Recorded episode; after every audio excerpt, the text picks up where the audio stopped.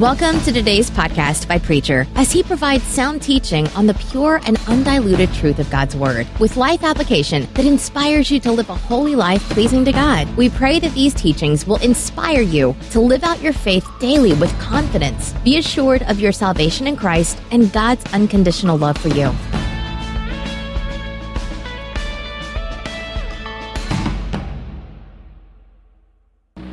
Scripture reading this morning will be taken from the book of Luke, the fifth chapter, beginning with the first verse.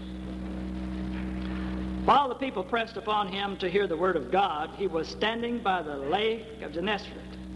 And he saw two boats by the lake, but the fishermen had gone out of them and were washing their nets. Getting to one of the boats, of which was Simon's, he asked him to put out a little from the land. And he sat down and taught the people from the boat. And when he had ceased speaking, he said to Simon, Put out into the deep and let down your nets for a catch. And Simon answered, Master, we toiled all night and took nothing.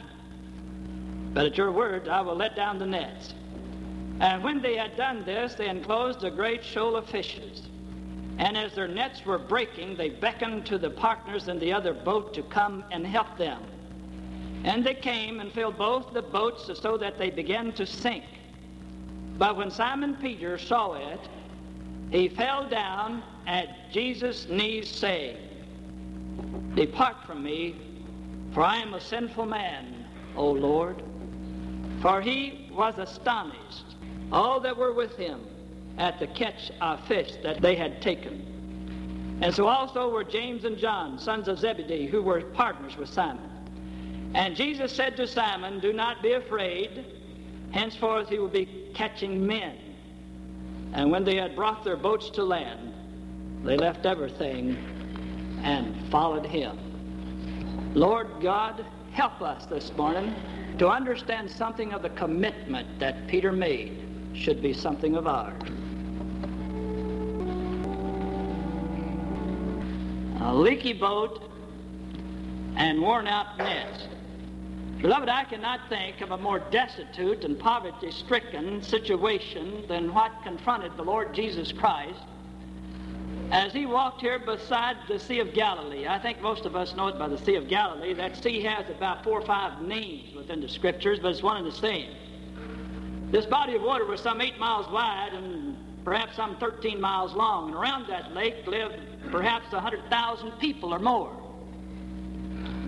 But this scene that Jesus comes on to here that we have within our scripture is one that, uh, to appreciate it, you will have to consider the condition of those people in that day. You know, these people considered uh, this sea as their main source of food. They did not have refrigerators and grocery stores around the corner. If you could not get it one place, well, you could go somewhere else and be able to secure your meal for the day. They did not have anything to back up a meal with another meal. It meant if they were not able to get the fish that they depended upon each day, they would come out in the morning to receive their supply of food. Uh, that uh, meant that they would have to go a little hungry that day. They would have to tighten their belts up a little tighter. It could have been a real disappointing situation, and that's exactly what it was, because they did not know where they were going to get another meal or something to substitute for this meal that they thought they were going to have, but uh, the people that they depended on to supply their food, they had failed that night to be able to bring in a catch. Uh, these people, I am quite sure, stood around in little groups. Uh, they did not rush off to go somewhere else to secure their food supply. I'm quite sure they stood around talking about the situation and visiting with one another. And I can think of these men that had been out working all night, too, how terrible they must have felt. Uh, they were tired and worn out because their life, too, depended upon the catch, and it was a hard, difficult work. It was a back-breaking situation. Those of us who know something about this type of fishing can tell you firsthand. Uh, now, that's really work. It's a cold work, and it's hard work. Many of us fish for sport, but we're talking about two different situations now where men toil and labor for their livelihood in this business of fishing and how bad they must have felt, those who had been fishing all night and had not caught anything. And their only hope was that they could patch up the old boat and the nets and be ready for another night because the night would surely come and they needed to be ready for it. And so they prepared their boat and their nets for another night, and this is a situation that Jesus came to, and this is what he was able to see. Now, beloved, if you had been with the Lord Jesus Christ that day, and he had talked it over with you what he really had in mind and what he intended to do, and if he had shared with you the fact that he wanted to build the kingdom of God here upon the earth and he was searching for men to be able to lead and to carry out this responsibility in the name of God, and he had shared this with you, what would you have told him and advised him if he told you now, I'm going to go down the shore here and I'm going to find a boat and some men, and the nets are worn out and the boat is leaky and, and it's in bad repair? And these men have hardly been able to keep body and soul together. And they depend day by day upon what they're able to do in order to take care of their food supply. I wonder what we'd advise the Lord Jesus Christ. But we have told him, Now look, Lord, you must be out of your mind if you're going down there and talk to that group of men about building the kingdom of God. Well, they haven't got judgment enough to hold body and soul together. Think about the situation. They're not able to make it now. How do you expect them to do the thing that you're expecting them to do? To actually formulate and build the kingdom of God here upon this earth. What do you mean that you're selecting people now and you're going to them to make a selection of the people that's going to carry on after God takes you back to heaven? You must be out of your mind. Let's go somewhere else and find somebody that's more successful and more capable and more learned. And we'll talk to them. But thank God Jesus didn't have the experts to tell him, you know. And so he just kept on walking. Now, you might question the situation whether or not Jesus knew what he was doing. Do you think the Lord Jesus Christ knew exactly where this boat was and these men? Or was it just by chance that the Lord Jesus Christ happened to come by that day and find them in this predicament? Are there something of the wisdom of God involved here that Jesus knew precisely where they were and he knew exactly the mess that they would be in? And he knew exactly from the beginning of time, the day and the hour, that he would be at that place. As Peter tells us later in his gospel, he says, before the foundation of the world was laid. It blows my mind. Before the foundation of the world was laid, God had you in mind. Why, it wasn't by chance at all. He knew exactly where he was and what he was doing. And he went to this group of men to talk to them about the love of God. And Jesus saw their confusion and their disappointment, both them and the people around them the sheep without a shepherd. What a pitiful situation it was. What was the commitment of the Lord Jesus Christ coming into this world? The commitment of the Lord Jesus Christ was to redeem man and to spend his time proclaiming the word of the living God. Now, beloved, where should we stand? What should be our priority? Where do we come in this situation that we see that our Savior was tied up in. What is our responsibility? Do we have any compassion upon those people that live around about us that does not know the Lord Jesus Christ and wander to and fro as these people of long ago? Or do we turn them off? I had a little fellow to come to me. It's a sad situation. I've had this happen to me about three times in the last year. This little fellow came to me and says, Preacher, I'm really scared. I'm really scared. I said, What are you afraid of?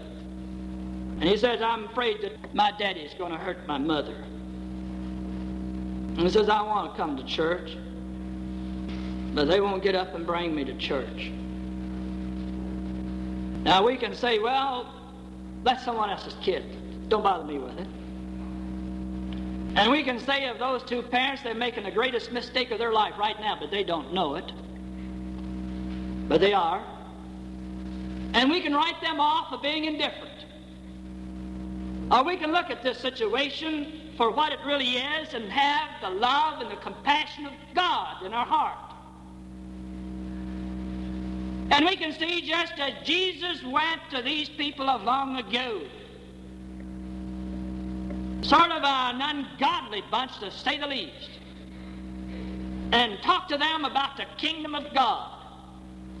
Beloved, I tell you, those of us who name the name of the Lord Jesus Christ and call him our Savior, and secondly, our Lord, our Lord, we better see where he placed the emphasis. And we had better be found standing there, or he'll find another instrument to carry his gospel besides the church, or our church. Got to be. Let us clear up our thinking what the priorities really are. Let us see that we are committed at the same place that Christ was. And when we see the great multitude that do not know Christ as their Savior and Lord, it is our responsibility and duty somehow, some way, in the name of God, to reach them. Now, Peter had already beached the boat. Fishing was over for the night. He was finished. The sun was up. He was tidying up the place and patching his nets, as he told us in another place, and cleaning up the old boat. And I was ready to go home and go to bed and sleep a while. But the Lord came by but the Lord came by. Oh, how many times in the scripture that saves the day. There has been a failure and a washout. But the Lord. But the Lord. Same thing right here. As though the Lord says to Peter, Peter, push your boat out a little from the shore. Notice where the emphasis is placed first here. Put your boat out, Peter, a little from the shore. Want to use it. Now, here's one time that Peter didn't object. I don't know why. It's interesting. Because every other time the Lord asked him to do something, he seems always objecting to it. But here, he didn't object to it. He could have said, Lord, look, I've got the thing pulled out on the beach here. Don't, I'm tired and worn out. Don't bother me. Do something else. But the Lord asked for the boat, the old leaky, smelly thing. Wasn't worth anything too much anyway because they walked away and left the thing. Doesn't say they sold it. They just went off and left it. Wasn't worth too much, I take it. And it says Peter went into action. And the Lord got in the old boat and he pushed her out a little ways in the water. And it said, The Lord talked to the people, taught them, told them about God's love.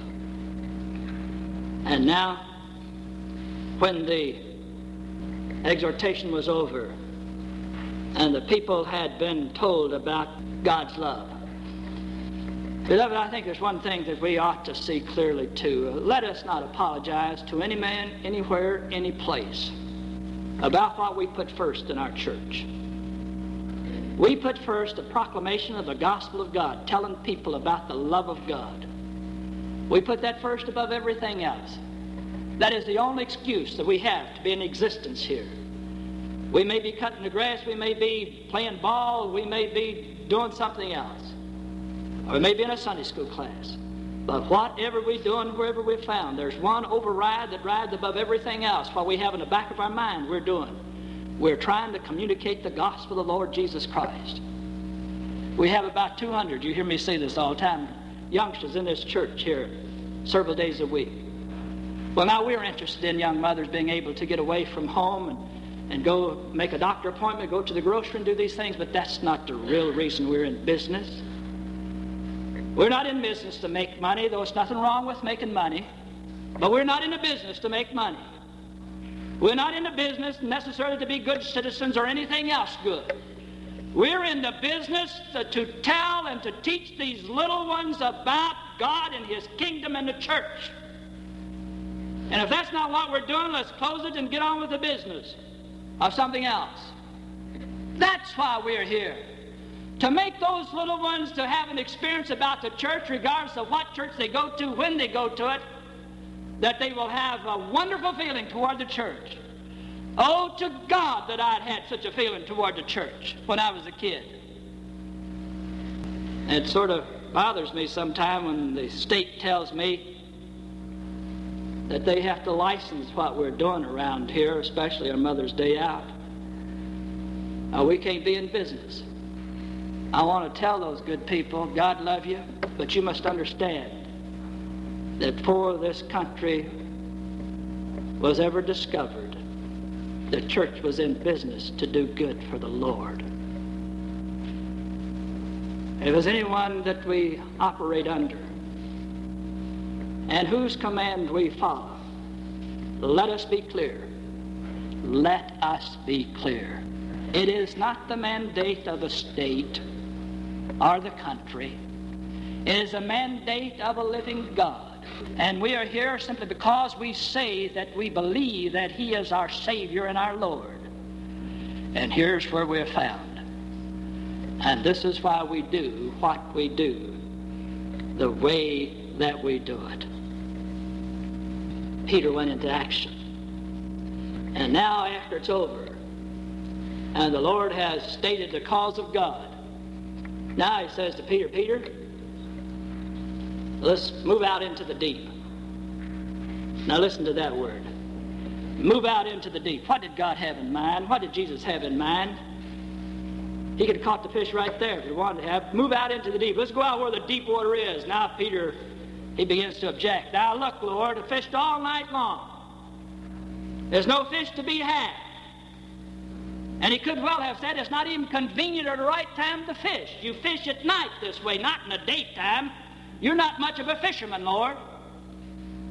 Now I'm tired and worn out. Now just let us be. You go on about your business, we're going about ours. Peter, move the boat out into the deep. And Peter says, Well, in fact, I don't believe what you're saying, but because you said, I'm going to do it. And he moves out to the deep. And you know this story from your youth up. My, what a message, though. Don't you get caught in the story and not see what the Lord was trying to say to this man. Peter caught it, you see. And when he let down the nets, he caught fish like he had never caught before.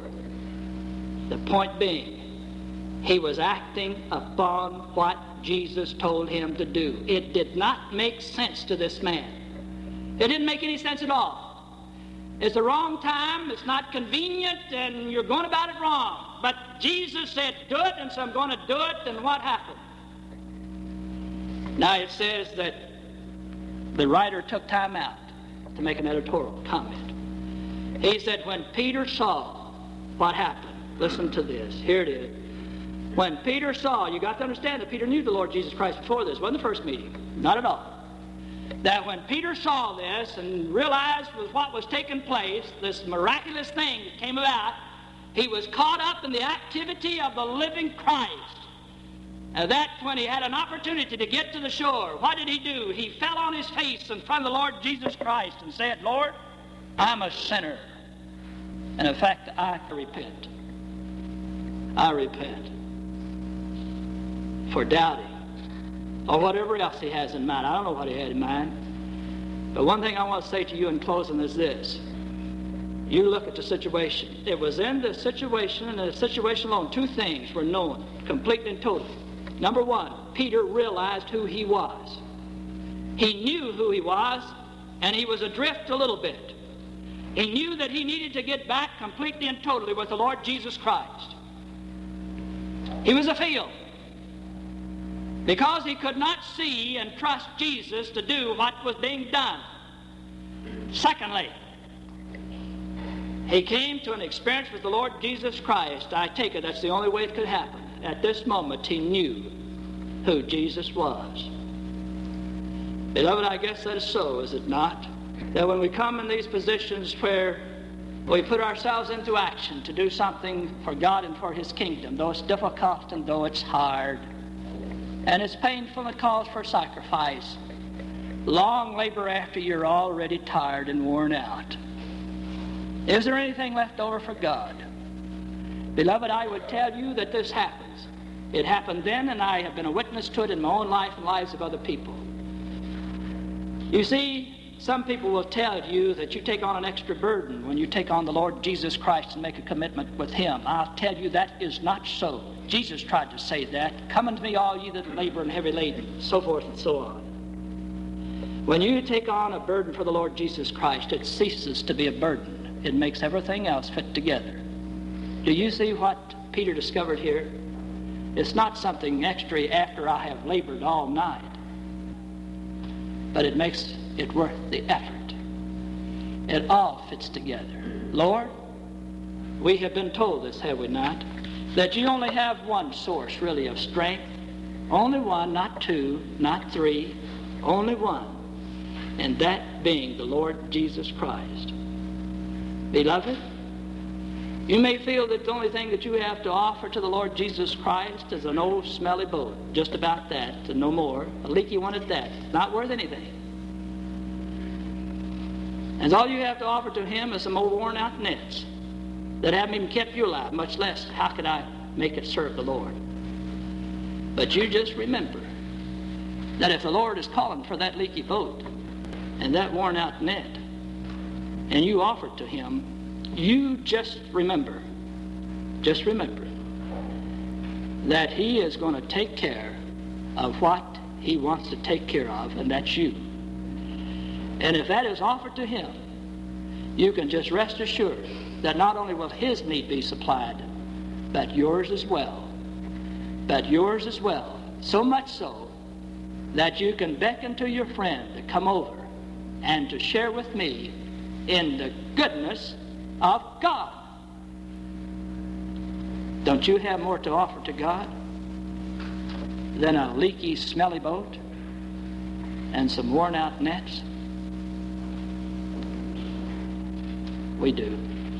Our Father, help us this morning that we might be able to see something of the beautiful relationship that we have with one another and with the Lord Jesus Christ. And help us to be able to see that it is today that the Lord calls. In Jesus' name we pray. Amen.